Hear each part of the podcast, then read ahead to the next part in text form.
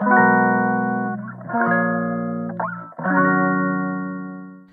いマールのラジオマールです。今日は3月12日日曜日ですね。はい。ここ数日めちゃくちゃいい天気で昨日ねちょっと外出したんですけど暑くてねもう半袖でいいのではと思って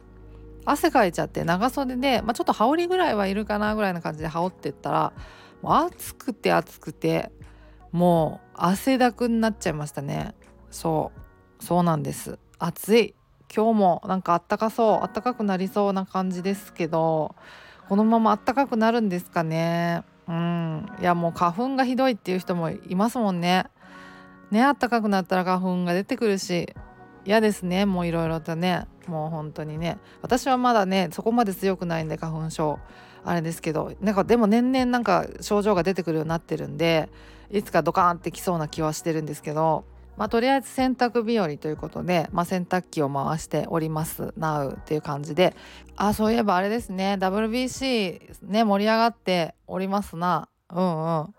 いや野球とか普段ねプロ野球とか見ないんですけどやっぱりねこういうのは見ちゃいますよね。大谷さんもいるしヌートバーとかいるしね。もうヌートバーかわいいわもう。ね。え息子に欲しいわっていうね なんかそんな感じしますよねまあそんなところでですね今日は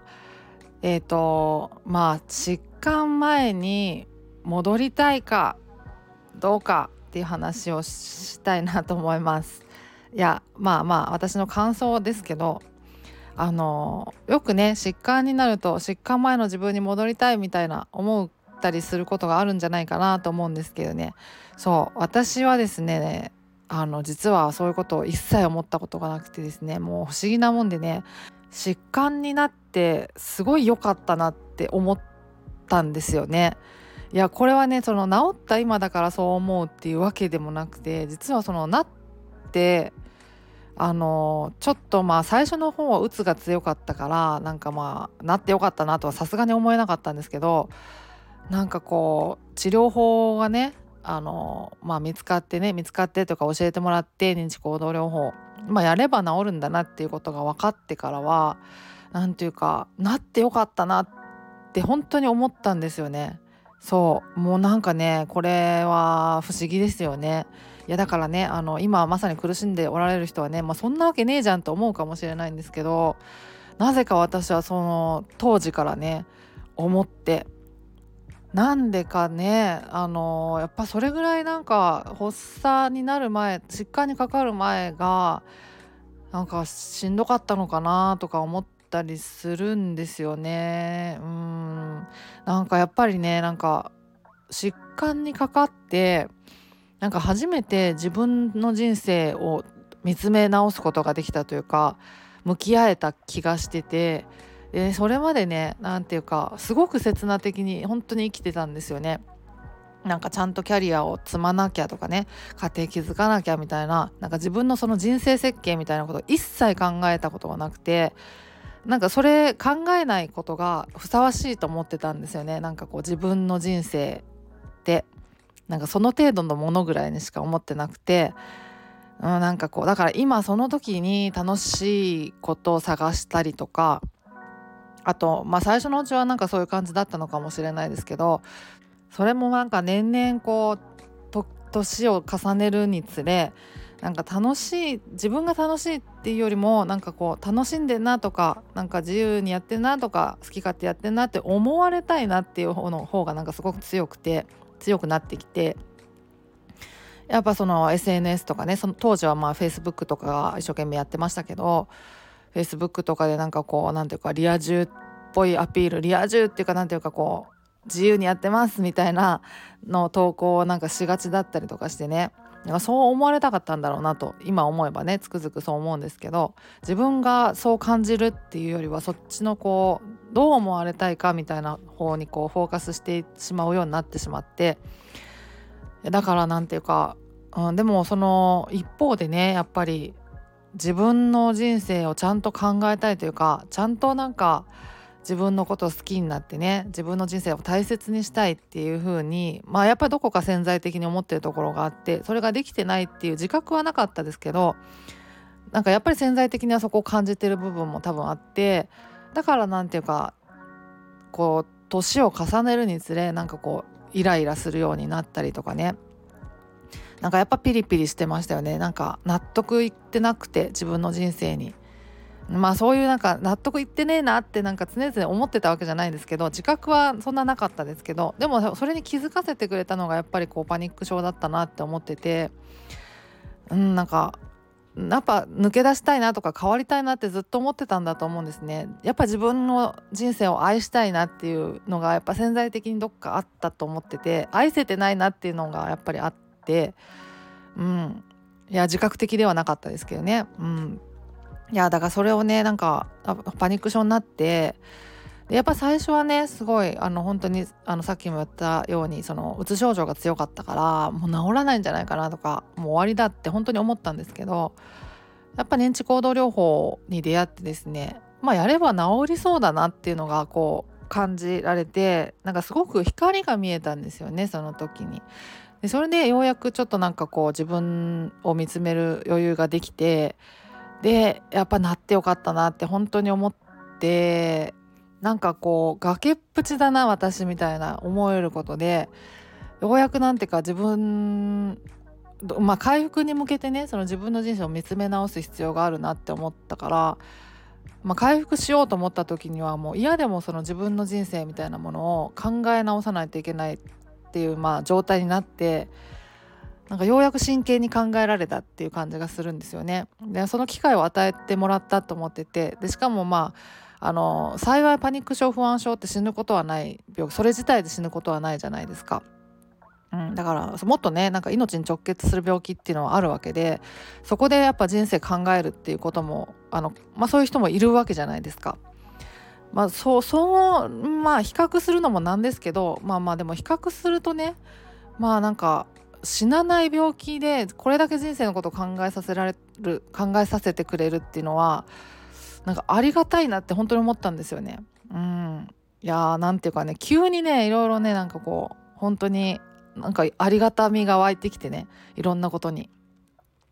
そうそうそうであのなんか今まではやっぱりその自分の人生とか自分っていうものに対してなんかすごくやっぱりあの評価が低かったし自分で。なんていうかその真剣に生きるほどの人生じゃないなとか思ってなんとなくなんか適当に本当に生きてきたんですけどその自分をなんか幸せにしてあげるっていう選択肢があるんだなっていうあっていいんだなみたいなことに気づけたというかねなんていうか、うん、なんか全力で自分を幸せにするっていうなんか方向性にこう全振りしてもいいかなみたいな思えたというか、うん、なんていうかね。そうやっぱり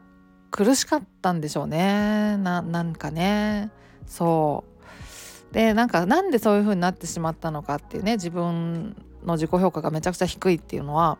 まあ思い当たる節はいろいろありますけどやっぱりこう親との関係性とかねあるけど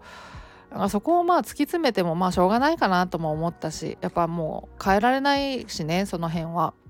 だから今自分がどうなっててでこれからどうなりたいのかみたいなところにフォーカスしてそのためにどうすればいいのかみたいなのを考えることが自分をまあ幸せにする方法だと思ったし何て言うかそうまあ自分にとって一番いいことだと思って自分ファーストで考えるって言ったらまあそれだろうと思ったからうんなんかまあそれになんか注力できた感じですね。うん、だから何て言うか本当になんか自分のことを大切に考えられるようになってでも疾患を経験することがなければそうそうはなってないと思うんですよね。うん、今本当に心がねなんか平和だし、うん、今振り返ったらそのもうパニック症になる前からまあまあメンタルは結構ねあのいろいろ来ててあの社交不安っぽい感じでもあったしあの思いっきり集計恐怖にもなったんですよね。自分がすごく醜く感じるっていうやつですね。そう。もうなそれになってたりとかもしてからかなりめあのメンタル的には来ててストレスは溜まりまくってて。うん。だけどなんかその時本当につらかった気がするからね今振り返れば。なんか何かしらイライラしてたし何かしらピリピリしてたし。そうそれから考えると今本当になんかねあの穏やかなんですよね。海がなぎ状態っていう感じでなんか荒れてない感じがあって。いや振り返るとねあのその荒波の中にいる時って気づかないですけど自分が荒波にいるっていうのが振り返るとねなんかずっと荒波の中にいた気がしててそれぐらいなんかこうなんか心の中は結構荒れてる感じがあってうんだからねその当時に戻りたいかって言われると絶対嫌だ嫌だなって思うんですよ。うんねそうそんな感じで自分を自分ファーストに考えるっていうかね自分を幸せにしてあげようって思った時になんかいろいろ優先順位が変わったんですよね。うん、なんかまあいろいろありすぎて例を挙げるのも難しいですけど、まあ、具体的にその治療に関して言うとなんかやっぱそれまではね他人の目を気にするっていうか他人軸だったんですけど考え方が。だから発作を起こすの嫌だなっていうのも他人に見られるのが嫌だなって思ったりするのが結構大きくて。うん、なんかみっともない姿見せたくないなとかねなんかそういうのとかもあってでももっとこう他人にオープンになってねあのみっともない姿たとえみっともなかったとしても別にいいじゃないと思って見られることぐらい。でなんかそれでなんか離れていく人がいたらもうそれでいいしそれでもうなんかそばにいてくれる人がなんかいたらそれはそれでありがたいことだし別になんかもう気にすることないじゃんっていうか気にしないメンタルになれたらすごくなんか心が軽くなるだろうだろうなと思って。そう。だから自分のためになんかそういう選択をしようと思って心が軽くなるようなだからもういいじゃんと思ってなんかそういうなんか考え方に変わったりとかしてねそう思うとやっぱ暴露療法とかにもねなんかこう積極的になれたりとかしてまあ、治療にも前向きになれたりとかもしたしまあねいろいろ本当に考え方に関してはすごくあの軽やかになったしなんか心も軽くなったしうんおかげさまでっていう感じなんですよね。そうだからねもう疾患になってよかったなとか言うとねすごく偽善的だと思われたりするかもしれないしそんなわけないじゃんって思ってる人もたくさんいると思うんですけど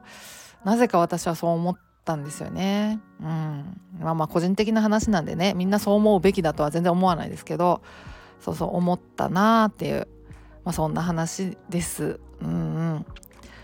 そんなところで今日は終わりにしようと思います。なんかまとまらずすいませんがはい。まあ天気もいいんでね洗濯も終わったんで洗濯物干そうかなと思います。ではまた次回お会いしましょう。ではでは。